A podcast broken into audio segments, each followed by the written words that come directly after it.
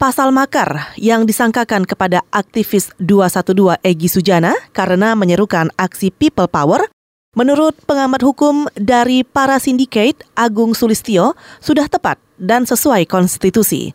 Mahkamah Konstitusi, kata Agung, pernah menyatakan pasal-pasal makar di KUHP sudah sesuai dengan Undang-Undang Dasar 45.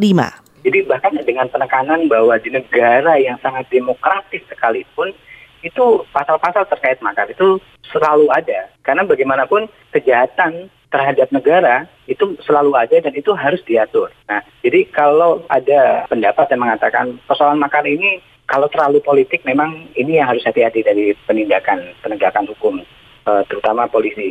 Tapi apakah pasal itu masih bisa diberlakukan di sini? Apakah itu tepat dengan konstitusi? Itu tepat.